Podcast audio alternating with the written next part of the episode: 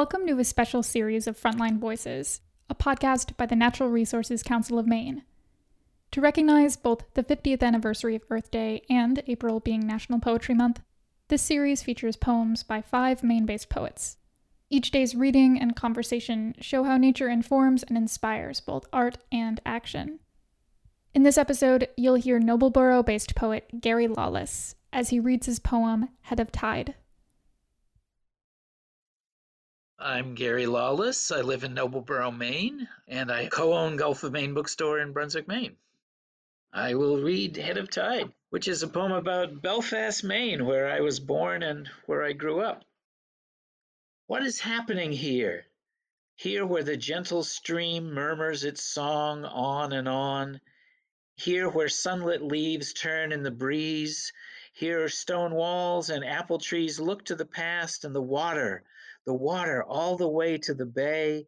Everything happens here here where the mosses come to tell their stories, resting on rock, on granite outcrop, here where the kingfishers fly home, here where hemlock breathes, where fern and iris rest along the river, everything, everything happens here. Thank you so much for that beautiful reading. Could you please describe the particular place? I know you mentioned this is about Belfast.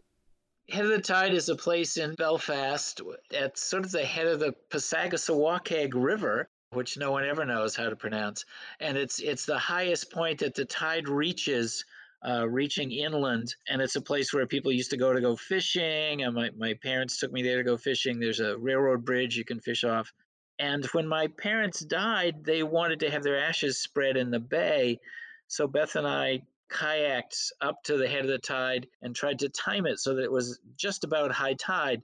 And then we put their ashes in the water so they would go out and sort of travel the whole watershed. And now the place where we spread the ashes, the land alongside that piece, um, is now protected by Coastal Mountains Land Trust. So it will always be uh, this beautiful, unspoiled place. So the poem is actually celebrating the place that's protected by the Coastal Mountains Land Trust. So it's a really good reminder of the natural world and what there is. And people can go and walk there. And I can go and say hi to my parents. Instead of giving money to undertakers and funeral parlors and stuff, uh, we gave it to the land trust to go into the protection of that piece of land. So it felt like even in their passing, they were doing something to protect the town they loved.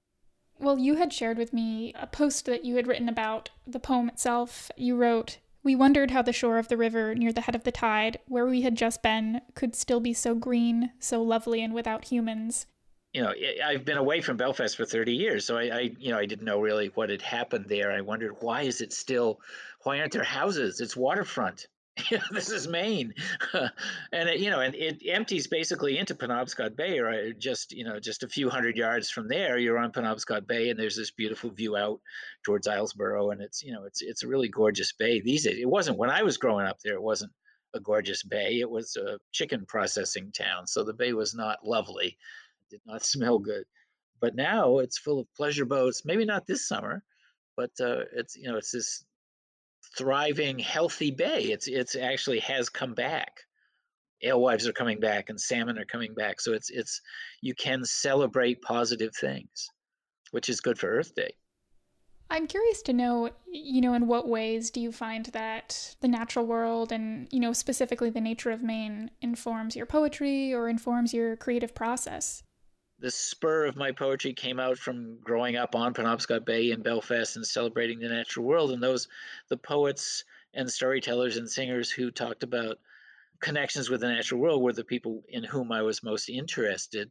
So it's always, I'm not saying all poetry has to be about the natural world, but the poetry that I'm most interested in expresses human connectivity with the natural world if we only do that one day a year on Earth Day, it, you know, it's it's. I'm one of those people that thinks every day should be Earth Day.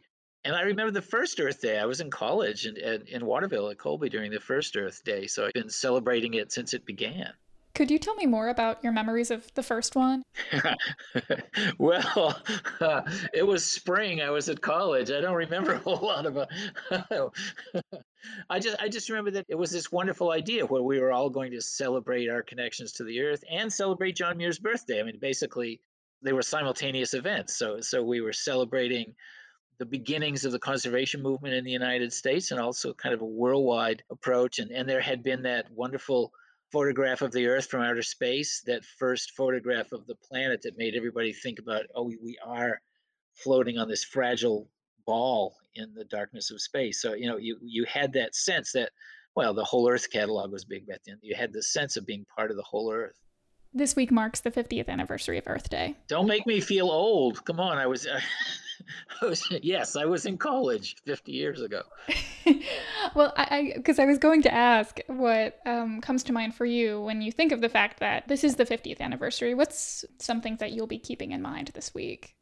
It's particularly poignant right now because we're all at home and lots of people are going out and walking and uh, going to beaches and woods and parks and, and the natural world is welcoming us back. And and i've been just watching that things are still going on. The spring migrations the birds are flying through the loons have come back to our lake things are getting greener trees are budding out. The natural world is is sort of not caught up in the pandemic. Things are still going on and the whole natural world is continuing with or without us but unfortunately humans continue to affect the natural world in negative ways you know and and uh, 50 years ago we weren't talking about global climate change for example. 50 years ago we weren't polluting in the in the amounts that we are today. So it's it's we haven't really won. It's not like earth day has caused everyone to live in a better way on the earth. I mean look who we've got for president. He's undoing all the uh, environmental regulations that were, that were some of which were passed back then. Even when Nixon was president, some of the best environmental laws were passed when Nixon was president. And our current president is undoing all of those things. Uh, so humans aren't necessarily the best species on the planet. I mean, the Pope, the Pope last week said that maybe the, the virus was the planet's revenge on the humans. You know, that I'm paraphrasing, but you know, he he suggested that the virus might be Gaia uh, stepping in the circumstances with with people dying all around the planet it's a very unfortunate time and yet people are are reconnecting with the natural world which is a positive thing. So maybe you know I, I like people who are thinking that when we come out of the pandemic we'll be changed. How do you think you yourself will be changed after after this? I'm trying to use the time creatively. You know i'm i've got this blog where i'm putting up a, a home from Maine every day for the month, and I'm I'm reading a lot and trying to figure out. Well, I'm constantly trying to figure out what's what's happening around me and being part of the. Uh, my, our bookstore is called Gulf of Maine Books, and it's really we see ourselves as part of the whole Gulf of Maine and not the state of Maine. In 1973, I was living with a poet named Gary Snyder in California, and the big idea back then was bioregional consciousness and watershed consciousness and connecting to a larger sense of where you were rather than human imposed political boundaries. And this virus is an incredible example of how those boundaries just don't work. They don't stop anything. No wall's going to stop them. Is there anything else that you would like to share about this poem that you've read and just its meaning for you? The basic idea is that every place where you are, if you just spend a little time opening yourself to that place, everything is happening there. You know, there's stuff happening below your feet. There's stuff happening up in the sky. There's stuff happening at, at the human level. You know, it's all going on with or without us. You know, there, there are migrations happening. You know, turtles are coming up. There are vertical and horizontal migrations going on right now. So there are creatures who are coming up from the mud up to the surface. There are plants that are coming up. There are birds who are coming through. There are fish who are coming back. And where, where we live, we're just a few miles from Damariscotta Mills, so in a month, the alewives will be coming back in huge numbers, and it's a it's a great moment. And and you know it's a great moment if you drive by and roll your windows down. If you hear birds screaming, you stop because the fish are in, and there are ospreys and eagles and and uh, many many seagulls all there because the fish are back, and that occurs, you know, the same time every year, with or without us unfortunately humans have made it harder to happen but now we're paying for our sins and rebuilding fish ladders and, and you know making it possible for the fish to come back which is another celebratory event. Some folks from nrcm and i we went to the Sebasticook river. There's a fish elevator there and it's like a silver river. In Damariscotta mills we have a party and people gather at the river and there's there's food and music and we welcome the fish back. That probably won't happen this year, but but we'll in our hearts we'll be welcoming the fish back because it is a sign of, of the renewal of the earth and the fact that human beings in the last decade here have raised over a million dollars to rebuild a fish run that makes it possible and much more comfortable for the fish to get back shows that there are people who are willing and eager to to help those creatures return that's a good sign Thank you so much to Gary Lawless. He's the author of 21 collections of poetry, and he and his wife Beth Leonard own Gulf of Maine Books in Brunswick. Thank you so much for listening to Frontline Voices. You can listen to more poetry readings on our website, nrcm.org.